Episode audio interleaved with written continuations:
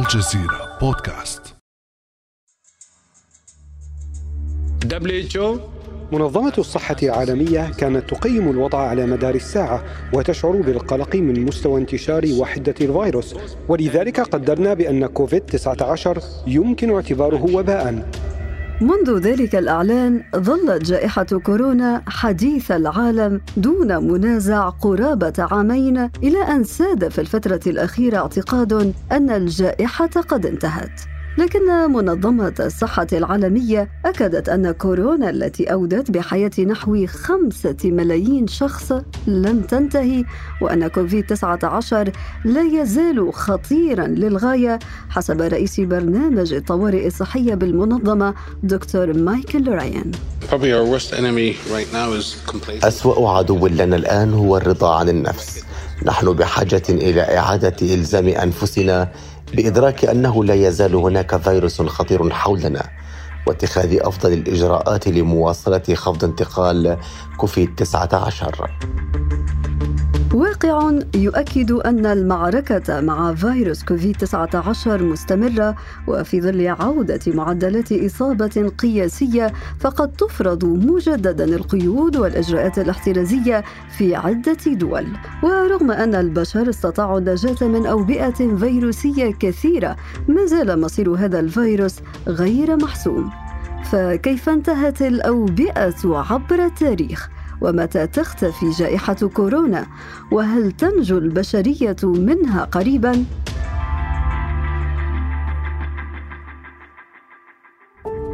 بعد أمس من الجزيرة بودكاست أنا أمال العريسي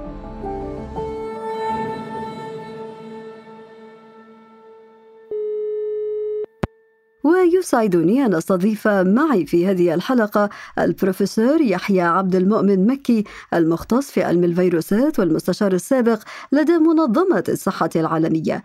أهلا وسهلا بك بروفيسور يحيى. تحياتي لك ولكل المستمعين الكرام والمتابعين.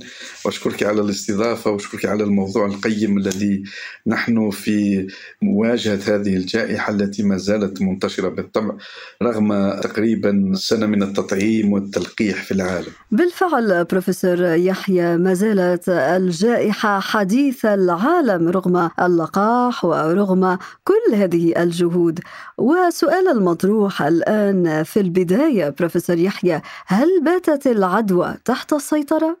الدول الغنية والتي لها الوسائل وتصنيع التلقيح ربما تكون عم بدأت تنقص من العدوى وربما بعد ستة أشهر أو في آخر 2022 السنة القادمة إن شاء الله تكون قضت على الجائحة أو أنقصت أكبر عدد ممكن من الإصابات تقلله وهذا ناتج لتطوير التلقيح والتلقيح ما فوق 80% من سكانها.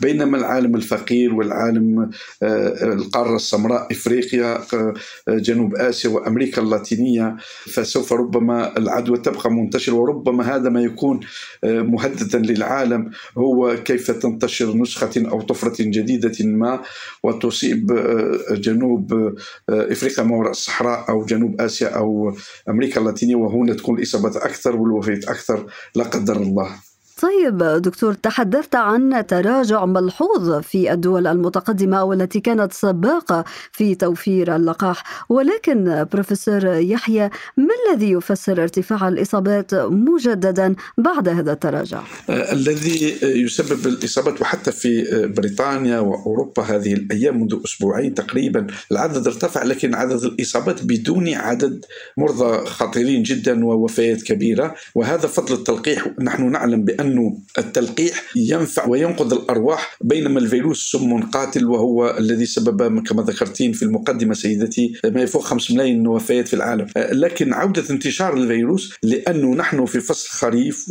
والشتاء قدوما على الشتاء فصل ينتشر فيه كل فيروسات الجهاز التنفسي وهذه فيروسات تصيب الكبير والصغير.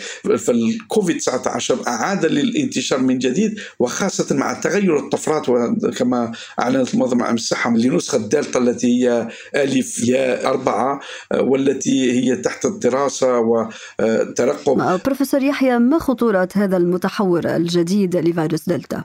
الذي عرفناه هو ينتشر بسرعة لكن خطورته الصحية كأثر مرض هو في طور الدراسة وحتى في طور الدراسة في المخابر بالنسبة للذين تلقوا اللقاح أخذنا كل الأجسام الذين المصل الدموي واستنسخنا ال antibody الاجسام مضادة واستعملناها في العلب التي اعطيناها هذا الفيروس الجديد نسخة دلتا الف يا أربعة. وسوف نرى هل الذي تلقح بفايزر وموديرنا وأسترازينيكا وسبوتنيك والسينوفاك الصيني وجونسون هل هم كلهم محميين ضد هذه النسخة ولا تتكاثر الفيروس في العلب؟ أم لا؟ ربما آه، بالنسبة للقاح الفلاني اللقاح الفلاني الفيروس يطغى ويتكاثر ويقاوم وهنا سوف ربما النتائج تعلن عنها بعد أسبوعين أو ثلاث أسابيع حتى نعرف إن كنا محميين ضد هذه النسخة باللقاحات الموجودة في السوق اليوم. كما مثلا أثبتنا بأنه محميين ضد دلتا الهندية التي حصدت عدد كبير وهي التي طاغية في العالم اليوم بينما حماية الملقح لم تكن 90% كما هي بالنسبة للنسخة الأولى سنة 2020 بينما تقل إلى 60 أو 65% وهذا يعني اللقاح مهم جدا. لا يترك المريض أن يتوفى ويصل إلى العناية المركزة والإنعاش. ولكن ألا يعني ذلك أن اللقاحات ربما فعاليتها انخفضت بسبب هذا المتحور الجديد؟ هو في عدة عوامل كما تفضلت سيدتي. العامل الأول هو الخاصة بأنه انتشار هذه الطفرة الجديدة من دلتا معظمها منتشرة عند الشبان الذين يمتلكون اللقاح. هذا أولا. دليل بأن اللقاح يفيد. بينما انتشر لأنه لم نلقح 90% من المواطنين في كل دولة حتى في الولايات المتحدة الأمريكية والصين وبريطانيا لم نصل إلى 90% ثانيا ثالثا بأن الفيروس له ذكاء جد فائق. فلذا عندنا عاملين. العامل الأول كيف انتشرت من جديد الفيروسات التنفسية التي تعطي العدوى عند الصغار خاصة في الحضانة والمدارس الابتدائية وعند الكبار مثل الإنفلونزا وال rhinovirus لأنه بفضل التلقيح أنقذنا من انتشار كوفيد 19 سارس كوف 2 الفيروس. فتركنا المجال لتعود من جديد الفيروسات الذين معتدين عليها سنويا وبدأت العودة في الانتشار الانفلونزا الف باء وال rhinovirus وال VRS وال adeno وهذا يطمئننا بانه ال ecosystem بيئة الفيروسية ومن ناحية تكوين الكرة الأرضية والعالم والمناخ عدنا إلى الحياة الطبيعية لظهور الفيروسات الأخرى. الخوف الثاني هو بأنه منعنا ظهور أنفلونزا منذ سنتين فت التخوف لنا اليوم هو هل تكون الانفلونزا صعبة وعويصة وتؤدي بعدد كبير من الوفيات؟ ولذا ربما سوف يكون فيه نداء من كل طرف المنظمات وخاصة المنظمه عام الصحه تناشد التلقيح خاصة كبار السن والمرضى المزمنين آه، باللقاح ضد الانفلونزا وهذا موسم التلقيح حتى نحمي الأشخاص من الانفلونزا. لكن نحن في نفس الوقت نراقب ظهور الطفرة الجديدة ونراقب كيف هي تنتشر الفيروسات العادية الموسمية التي كنا متعودين عليها منذ عقود عشرة سنين. بروفيسور يحيى تحدث عن مخاوف كثيرة في عدة دول حول العالم وهذا يدفعنا للتساؤل عن واقع انتشار فيروس كوفيد 19 في المنطقة العربية وخاصة هذا المتحور الجديد الذي تحدثت عنه. التخاوف موجودة ومقيمة لماذا؟ لأنه العالم الغني لا يهدأ ولا يهنى ولا يسعد بالراحة والطمأنينة والحياة الطيبة بدون كوفيد. إذا لقح إلا الدول الأوروبية والغنية الأمريكا وروسيا وإذا أردنا أن نقول بالصراحة السياسية الجيل 20 الأقوى دول. فإذا بقت إفريقيا وأمريكا اللاتينية وجنوب آسيا بدون تلقيح فالفيروس ينتشر من جديد ويعود لأن الإنسان يتنقل اليد العاملة تتنقل المهاجرين الطلبة التبادل التجاري عن طريق البواخر الطائرات السواح السفر فهنا يفهم العالم الغربي الغني الذي لقح ولم يوزع لحد الآن آه، ما هو مستحق للدول الفقيرة للتلقيح. عاهدت السيدة أورسولا فون دير لاين آه، رئيسة اللجنة الأوروبية الاتحاد الأوروبي. كذلك عاهد السيد ماكرون رئيس الفرنسي السيد بايدن. لكن لحد الآن هي وعود ولم تحقق على الأرض الواقع. آه، كذلك في مجمع الغافي ومجمع الكوفاكس كان أمضى معاهدة مع الدول الغنية بأن يكون فيه تركيب مصنع لتصنيع اللقاحات في السنغال في عاصمة داكار. لكن هل بدأنا مصنع هل بدأنا توزيع اللقاحات؟ فإفريقيا لحد الآن والعالم العربي من المغرب أو من المحيط إلى الخليج محمي لحد الآن. الدول الخليجية لها القدرة ولقحت ما يفوق 65% أو ربما وصلت إلى 80% وهذا جيد, جيد, جيد جدا ونشجعه.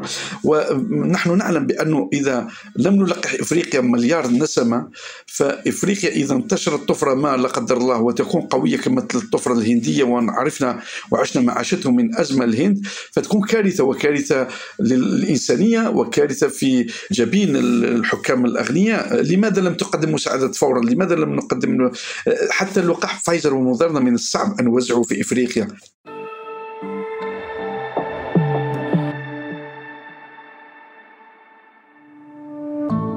ابقى على تواصل مستمر مع الجزيرة بودكاست ولا تنسى تفعيل زر الاشتراك الموجود على تطبيقك لتصلك الحلقة يومياً.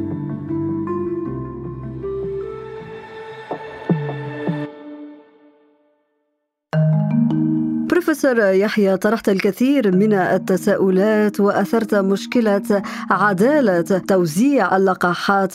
هذا يحيلنا إلى تصريح مدير عام منظمة الصحة العالمية تيدروس ادهانام جيبريسوس متحدثا في قمة الصحة العالمية الأخيرة وهي حدث سنوي يجمع بين مهنيين وسياسيين في برلين. إجابة عن سؤال متى تنتهي جائحة كورونا؟ الإجابة أن الجائحة ستنتهي عندما يختار العالم القضاء عليها وذلك في متناول اليد ولدينا كل الأدوات التي نحتاج إليها لكن العالم لم يستخدم هذه الأدوات بحكمة حتى الآن ما تعليقك بروفيسور يحيى مدير عام منظمة الصحة العالمية يقول أن الأدوات الطبية موجودة الهيكل الصحة العمومية موجودة فأين المشكل برأيك؟ المشكل هو أن العالم الغربي أراد أن يحمي نفسه قبل كل شيء وربما هذا من الطبيعي. نتفهم بأن الدول آه، الغنية كل أوروبية أو بريطانيا التي خرج من أوروبا عن طريق البريكزيت أو الولايات المتحدة الأمريكية أعطت الأولوية لشعوبها حتى لا تلومها. لكن اليوم آه، وصلنا إلى تقريبا كل الدول الغنية إلى 70% من التلقيح. فلماذا أن نفكر في آه، مجمع جديد ربما و تشخيص غلاف مالي آه، كبير ونصنع اللقاحات ونوزعها على العالم الفقير المحتاج حتى تكون في عدالة صحية وعدالة وقائية لهذه الشعوب. ولذا ربما ربما هذا أمر من الله كذلك أراد أن نكون إصابة إفريقيا بأجملها. لم تفوق 20 مليون إصابة والوفيات لم تفوق 300 ألف وفيات. كل وفاة إفريقيا تأتي في ثلاث دول أوروبية بريطانيا إسبانيا فرنسا إيطاليا. فربما من هذا هذه الناحية نظرة لأنه عندنا معطيات حاليا الأزمة هي الأزمة الاقتصادية أولا. ثانيا وجه السيد تدرس أذنام نادى وناشد الحكام والرؤساء والملوك قدموا هذه المساعدة لأنه إفريقيا محتاجة ليس فقط للقاح ضد كوفيد 19 اللقاح ضد الشلل اللقاح ضد السل اللقاح ضد الحميرة اللقاح وهنا بسبب الأزمة الاقتصادية ونقص في دفع الأموال للمنظمة العامة الصحة وإنتاج اللقاحات أصبح يسبب لنا حتى خطورة ظهور أمراض قضينا عليها من سابق بروفيسور يحيى حديثك عن الأمراض التي تم القضاء عليها يجعلنا نتساءل كيف تم القضاء على هذه الأوبئة الفيروسية وهل يمكن قياسا على ذلك أن نتوقع متى تنتهي جائحة كورونا؟ نعم أحسنت وأشكرك على السؤال الجيد متى ننتهي من هذه الجائحة؟ كيف قضينا على البوليو المرض الشلل؟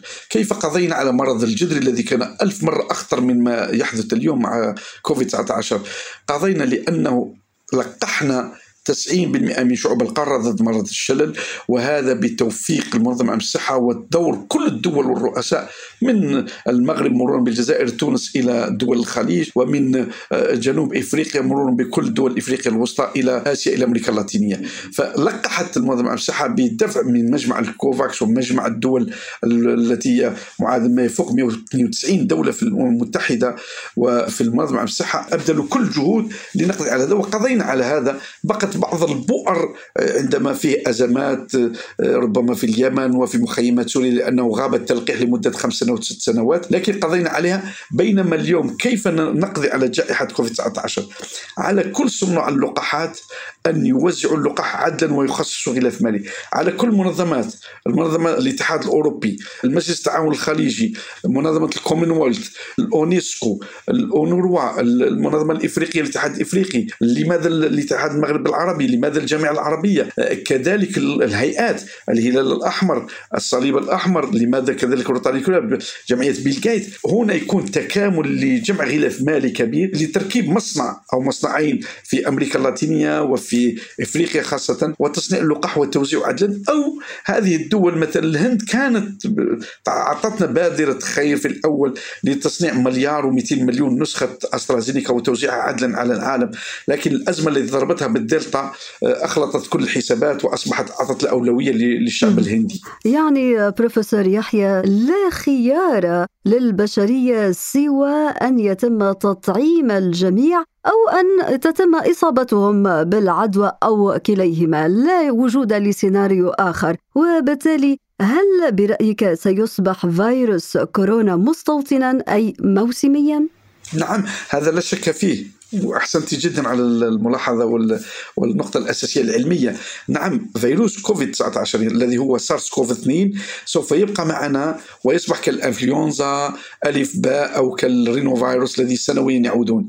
لكن لكي نحمي معظم الإنسانية لا مفر من تلقيح كل الشعوب حتى نحمي شعوبنا إخواننا في إفريقيا أمريكا اللاتينية أو آسيا أو الخليج العربي أو الولايات المتحده الأمريكية التي هي ما زالت لحد الآن متخبطة في عدد كبير من الإصابات والوفيات فنحن نعلم بانه مثلا إفريقيا ما وراء الصحراء هل لهم الكفاية أن يستعملوا القناع؟ ومن طبيعة الإنسان لا يستعمل القناع خاصة في عالمنا العربي.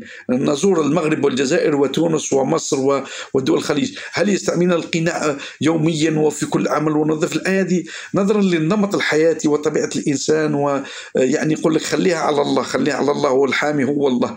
لكن عندما أصابت الموجة الثالثة في الجزائر رأينا الكارثة التي ضربت وعدد الوفيات والهلع لكن اليوم الشعب الجزائري وأنا أعود عدت البارحة من الجزائر في محاضرة كبيرة في جامعة قسنطينة باتنا الأولى التي أعطيت فيها اجتماع كبير من العلماء وأخذنا يعني دروس وأوصينا لكي نتفائل لأنه الدول التي لم تلقح فوق 65% فهي مهددة بموجة رابعة سيدتي. نعم وهذه نسبة كبيرة 65% لم يتلقوا اللقاح. نعم نعم بالطبع في عدد كبير من الدول حتى 80% دولنا العربية والإفريقية وأمريكا اللاتينية تلقوا إلا 12% أو 15% فهنا مثلا أم الدنيا كما نقول مصر حبيبتنا مصر وشعبنا العزيز في مصر كم لقحنا؟ هل لقحنا 50% من 110 ملايين نسمة؟ لا سيدتي. والمطلوب بروفيسور يحيى ما هي النسبة المئوية التي تجعل العالم في مأمن ربما من انتشار موجات جديدة من هذا الفيروس حاليا المعروف عندنا إذا وصلنا إلى 80% أنقصنا آه، العدوى والوفيات وإذا وصلنا إلى 90% نقضي على الجائحة ونصبح كما قضينا على مرض الشلل البوليو فيروس ومتى تتوقع ذلك بروفيسور يحيى؟ بالنسبة للدول الغنية سوف تصل بعد ربما 2022 سوف تكون سنة ك 2021 تكون فيه موجات لانتشار الفيروس ويكون فيه تواصل اللقاح آخر 2022 إن شاء الله. الدول الغنية تكون حمت شعوبها ولقحت الأكبر من السكان. يبقى دور الدول الفقيرة والدول في طريق النمو الهند البرازيل كولومبيا المكسيك أمريكا اللاتينية جنوب آسيا كذلك الفيتنام والكومبوج و. هذه ربما يتواصل يحصل تلقيح فيها ربما حتى 2024 يعني 23 24 وربما نصل إلى توزيع لقاح عادل ونقضي على الجائحة تماما. فما زال أمامنا تقريبا سنتين أو ثلاث سنوات تلقيح والقضاء على الفيروس. إذا لم يتغير لأنه التخوف اليوم هو لقحنا كبار. سن ولم نلقح الشبان والأطفال. وإذا لا قدر الله تغير بطفرة وأصبحت تصيب الأطفال وتميت الأطفال عدد كبير فهنا يكون هلع كبير ويكون ربما إغلاق جديد ويكون ويكون. ولذا الدول الأوروبية ألزمت بعض الدراسات أثبتت بأنه نستطيع أن نلقح ما فوق خمس سنوات وهذا ما بدأت به الدنمارك والسويد أن لحد الآن نلقح فوق 18 سنة. لكن الدول الأوروبية أنزلت التلقيح إلى 12 سنة واليوم أصبحت اليوم هذه معلومة أعطيها بدأت تلقح فوق خمس سنوات حتى آه، تحمي الاطفال وتحمي المعلمين والتعليم لأنه الأطفال هم تقريبا لسه أصبحوا بؤر للفيروس بل حاملين الفيروس بكثرة والانتشار خاصة في هذا الموسم الخريف والشتاء. ونرجو أن لا يكون هذا السيناريو موجودا وأن يتحول هذا المرض إلى جزء من تاريخ التجارب البشرية مع الأوبئة الفيروسية. البروفيسور يحيى عبد المؤمن مكي المختص في علم الفيروسات والمستشار السابق لدى منظمة الصحة العالمية. شكرا جزيلا لك على كل هذه التوضيحات. شكرا جزيلا. أحييك وأحيي كل الطاقم التقني معك والمستمع الكريم. كل الشكر وإلى اللقاء إن شاء الله في مدينة ليون في بالجامعة ولا أقول بالمستشفى. إن شاء الله نتمنى سلامة للجميع بروفيسور يحيى. إن شاء الله. شكرا. شكرا. تحياتي. كان هذا بعد أمس.